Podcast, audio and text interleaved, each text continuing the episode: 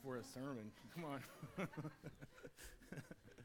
uh, good morning, CBC. My name is Will Cody, and I'm the campus minister at Austin Peay State University uh, for our denomination. And um, usually, when I'm up here, we're talking about James, uh, the Epistle of James, but it's Advent season, so we're going to spend a few weeks in the Gospel of Matthew, the first couple chapters of the Gospel of Matthew. Um, our text today is if you have the, one of those blue Pew Bibles, it's on page 807, if you want to turn there. And uh, the next few weeks, we're going to be asking and seeking answers in God's Word the question what happened when Jesus was born, and why does that matter to us today?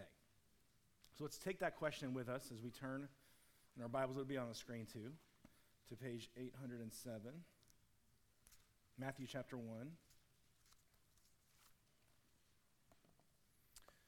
So, what happened when Jesus was born, and why does that matter today? Let's hear God speak to us from Matthew chapter 1, verses 18 through 25.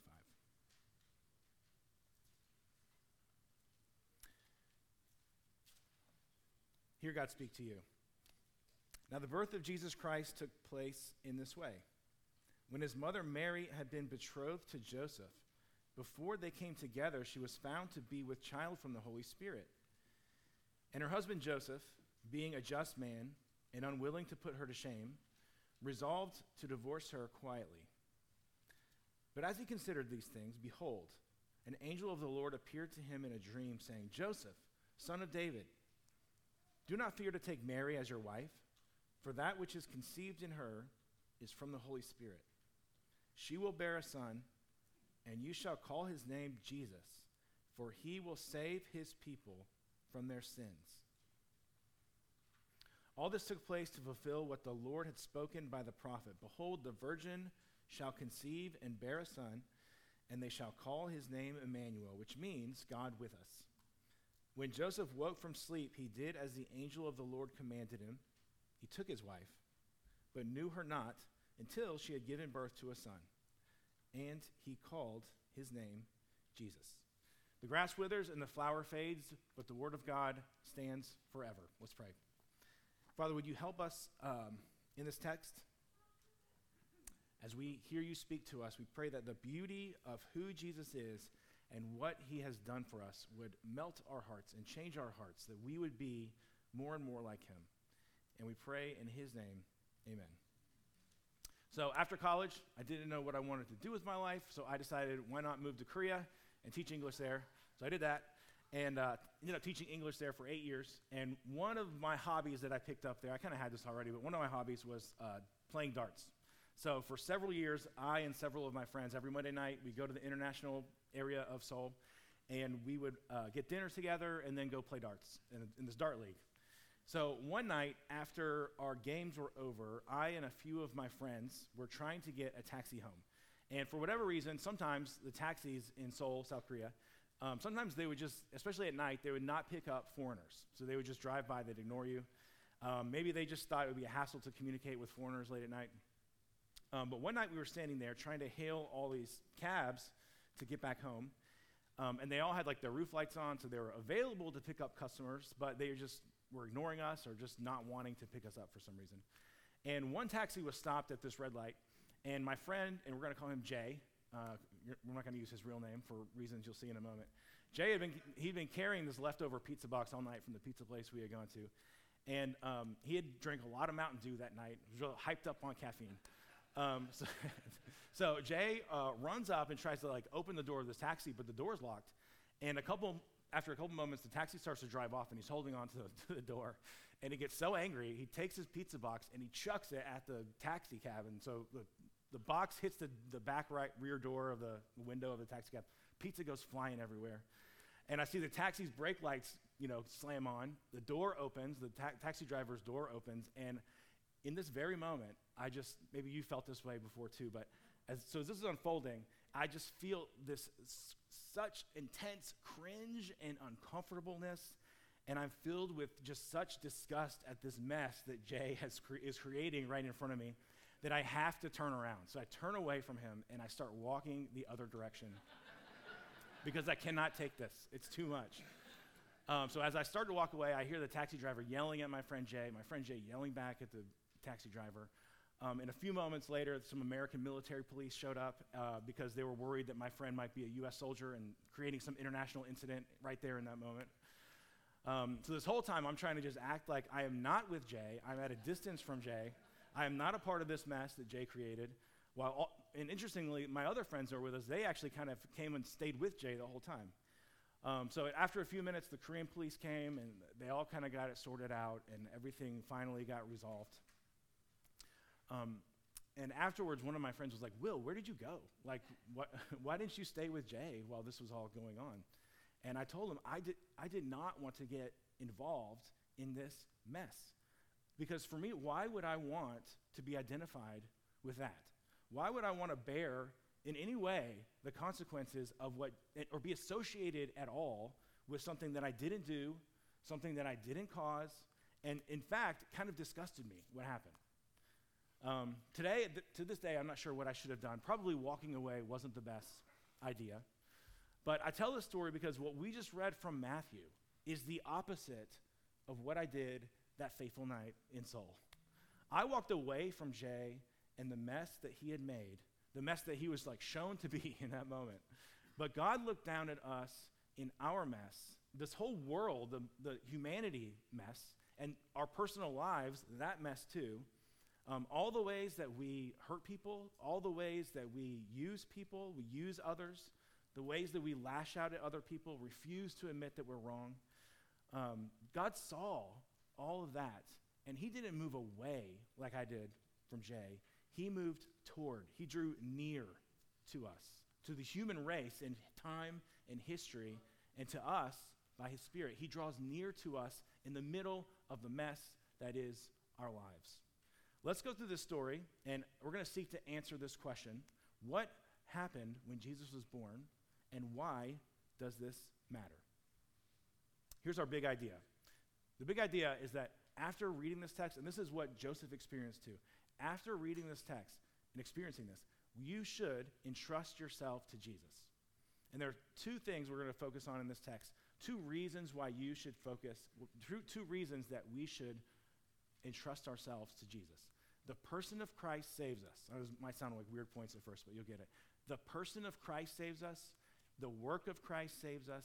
So you can entrust yourself, your soul, your body to Jesus.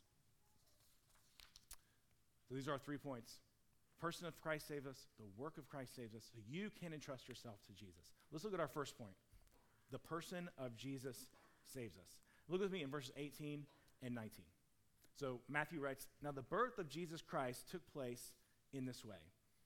When his mother Mary had been betrothed to Joseph, before they came together, she was found to be with child from the Holy Spirit. And her husband Joseph, being a just man and unwilling to put her to shame, resolved to divorce her quietly.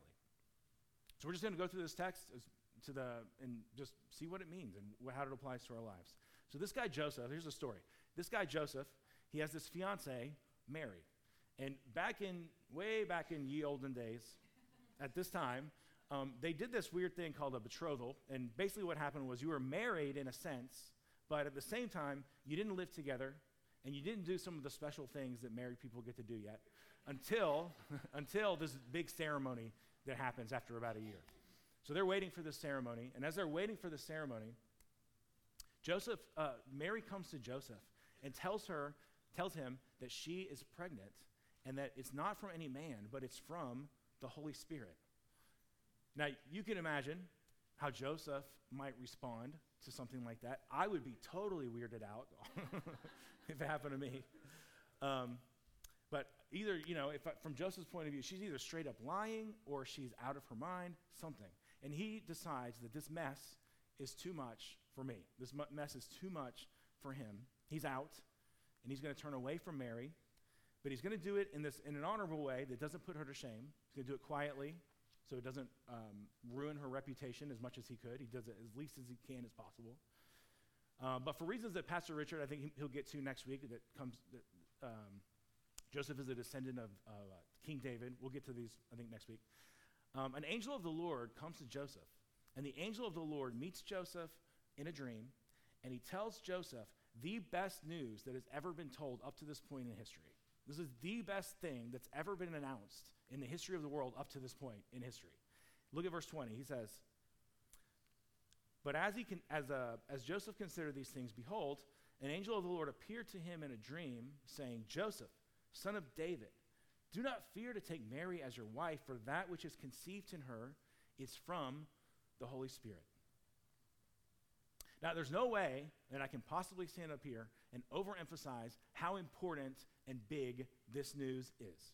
Um, we're going to dwell on what the angel says here for a little while. We're only scratching the surface. I feel, you know, I, I think a lot of pastors, preachers feel this way. I, like, I wish we could go into this deeper, but I can't. We're just going to scratch the surface here of this text. And you're going to be like, what about this? And this is, in my mind, I'm, there, I'm like, they're going to say, like, what about this? And then like, I can't get into it all.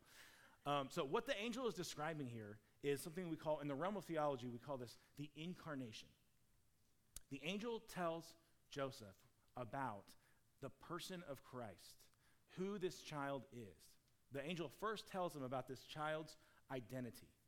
The angel says that that which is conceived in the Holy conceived in Mary is from the Holy Spirit. So there was no man involved in the creation of this child. The child's father is God.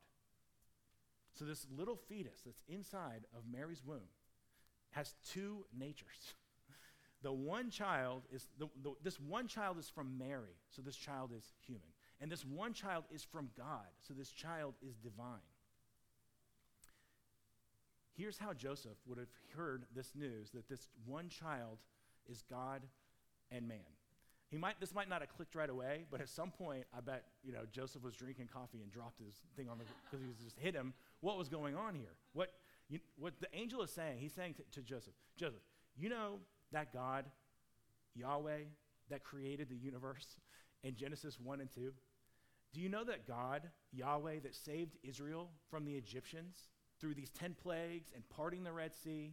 Do you know that God, Joseph, that dwelt on Mount Sinai and smoke and fire and delivered the Ten Commandments and sent his prophets to his people?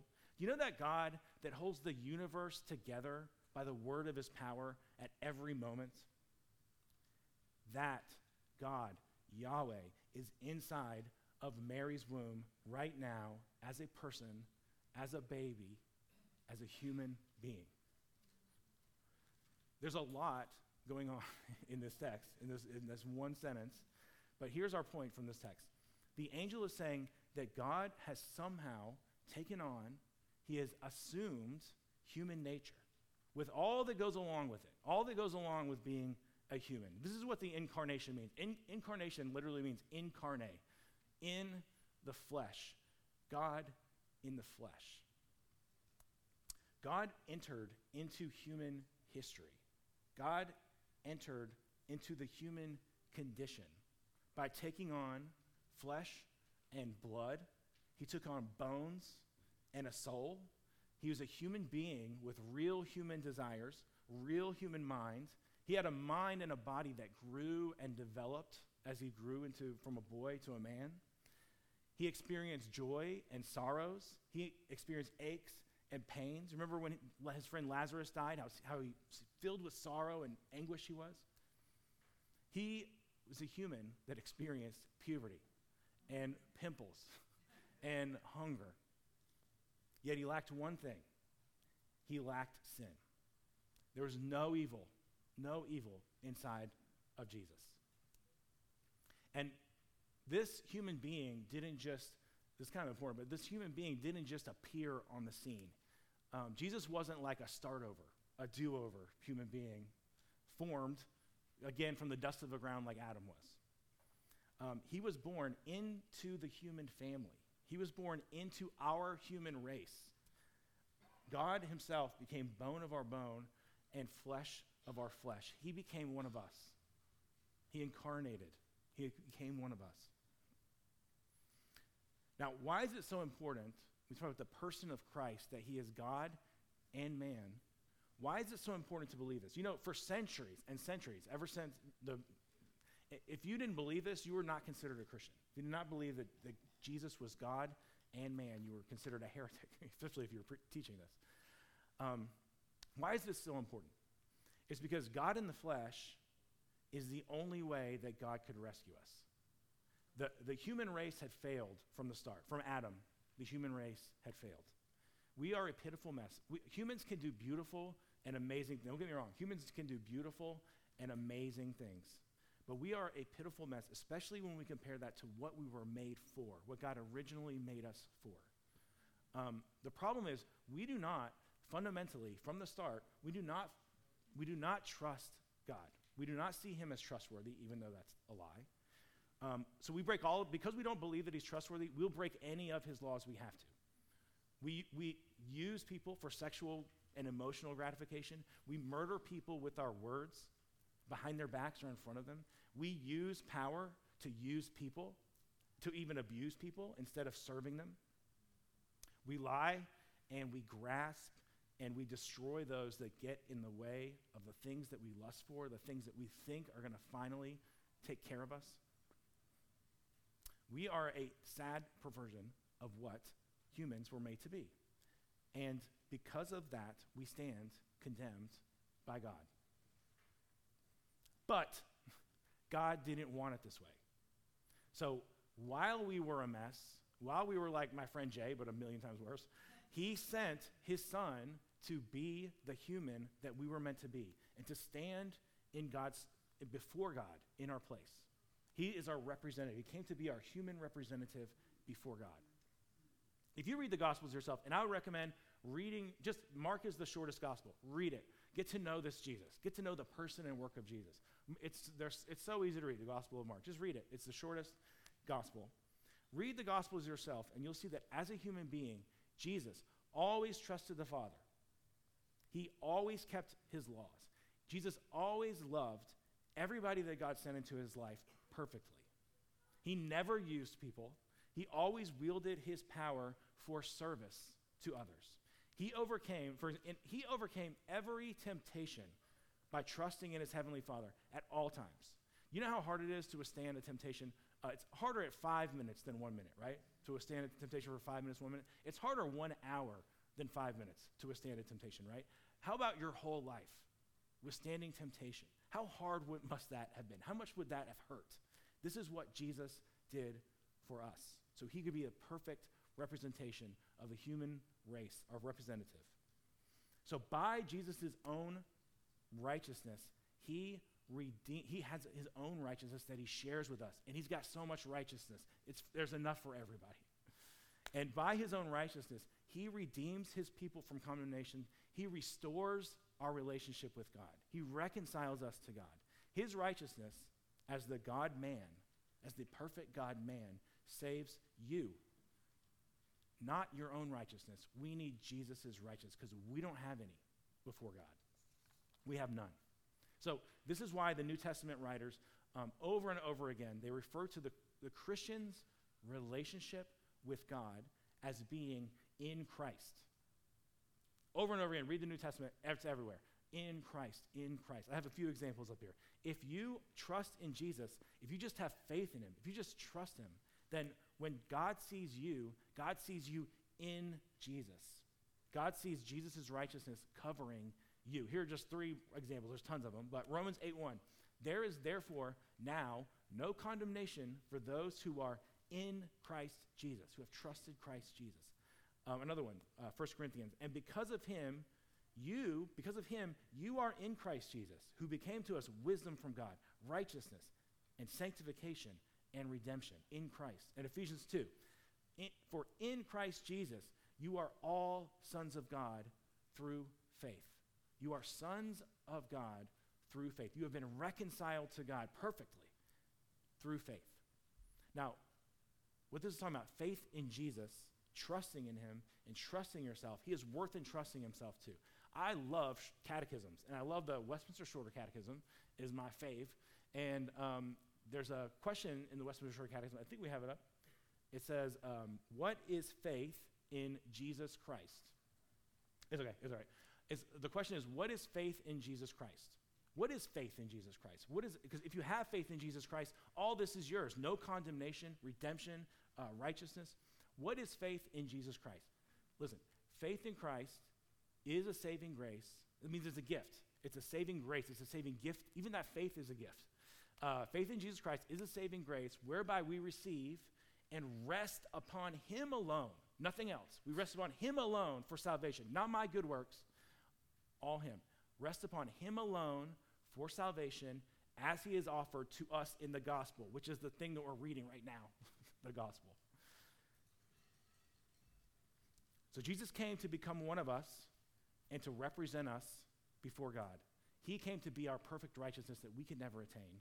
So that he came to be our hero. He is our hero. He's the one hero in the Bible. No, everybody else in the hero in the Bible failed. He is the one hero in the Bible that would come and be our righteousness for us. So we've been talking here primarily about the person of Jesus, how the person of Jesus saves us. But this text also that we're reading points to, we've talked about it a little bit already, but it's also talking about the work of Christ. What is the work of Jesus? That because of the work of Jesus, we can entrust ourselves to him. The work of Christ, our second point, is that Jesus came to save his people from their sins. So look with me in verse 21. Matthew writes, the, um, the angel goes on in verse 21. The angel says to Joseph, says, She, Mary, will bear a son, and you shall call his name Jesus, for he will save his people from their sins. So we've seen a little bit about who Jesus is, the person of Christ. The angel then goes on to speak of the work of Jesus. What is the work of Jesus? And it's really interesting. The work of Jesus is actually inherent in Jesus' name. Uh, the name Jesus, I guess in, in um, Hebrew would be Yeshua. It, the name literally means God saves. Jesus' name literally says Yahweh saves. God saves. Yahweh saves. Yahweh is the personal name for God. Yahweh saves. So what the angel said, literally, when what Joseph heard the, the uh, angel say was this. He said, You shall call his name Yahweh saves, for he will save his people from their sins. You shall call his name Jesus, Yahweh saves, for he will save his people from their sins. Do you hear what the, the angel is saying, what he's proclaiming? He's already said some crazy stuff, but he's saying that even more boldly that this child is God. This, God, this child is Yahweh. And on top of this, this God man will save his people from their sins, from their moral debts that they have incurred, from all the ways that they've been breaking this world, hurting each other, and, and uh, blaspheming God. He is going to, he is going to save, this child is going to save them from the consequences of what they've done. Now, we've mentioned how Jesus lives a perfect, righteous life. But on top of this, there's one more problem our sins. When we receive Jesus' righteousness, what is, it, what is to be done with, the, with our guilt? What is to be done with the guilt from all of our sins? What happens with the record of moral debt to a holy God, a perfect God whose world we've destroyed. Let me give you an example. And this is, the, this might be the pinnacle of my whole life in terms of um, funny things I've said. Um, Jungmi and I got married about 12 uh, years ago, next month, that's right, 12 years ago next month. And a few months in, we had a very special moment after we got married. It was a very special moment together. So one evening, we were talking about money and we are talking about finances. And it occurs to Jungmi for the first time to ask me, wait, how much is your student loan debt? And uh, of course, Jungmi didn't have any student loan debt. She didn't have any debt or anything whatsoever. But I looked at her right in the eye and I told her the truth. I said, babe, I have no idea. I was just paying the debt off, you know, every month. I was paying the minimum debt off every month. I didn't, I had to, I didn't know what debt was. So we went online. I found out my, had to do the forgot my password, and we um, got into my the website and logged into the lender, and um, we looked at the balance um, together, and Jungmi was shocked. I don't remember how much it is because I don't remember numbers and money stuff. I don't even know how much money I make. But she said to me, Babe, how do you have such a large debt? And I said, This is my finest moment. I said, Babe, this isn't my debt. We're married. This is, this is our debt. actually, that actually happened. My finest moment. She did not think it was my finest moment. She didn't think it was funny. But when, when Jungmi married me, unfortunately for her, but fortunately for me, she bound herself up with me so that my problems are now her problems. And she promised me in front of God and all these people that she would never leave. That she would never leave. A very good deal for me. It's been very, very good 12 years for me. And this is why marriage is such a beautiful picture of God's love with his people. Ephesians 5, that's not a joke. Ephesians 5, y'all. if you if you trust in Jesus, if you are among his people, then he has bound himself up with you such that your problems are now his problems. And he will never leave you or forsake you. And the biggest problem that you have that you have is that you, you have sinned and you continue to sin against a holy God in this holy place, this world. And it's all your fault. And Jesus didn't accidentally get saddled with the problem of like Jungmi did. He was like, oh, I didn't realize. It, it was not a surprise to him that you had this debt. In fact, he came to save you because you had this debt. He came and identified with human beings to take on our debt, to take on your debt, and to save his people from their sins. Um, when I looked at my friend Jay and that mess that he had, my reaction was, I do not want to be identified with that. I do not want to be associated with that. I do not want to bear any of the consequences of what he's doing. I am uncomfortable and I'm disgusted and I moved away. But when Jesus saw the disgusting mess of our lives, Jesus did the opposite. He moved toward me, he moved toward us. He took on a human nature. He now has a human nature in heaven. His body is in heaven with nails through the. It's crazy. He took on a human nature to save us from the consequences of what we've done before we even asked for help, before we even asked Him to come. When you trust, or when you trust, or when you trusted in Jesus, what we talked about a few minutes ago, He shares with you His righteousness before God. But what about your debt of sin? Jesus takes your debt of sin and He pays the debt Himself for you. And what that looked like was Jesus 33 or so years after the text we're reading right now, on the cross, he takes the condemnation that all people deserve.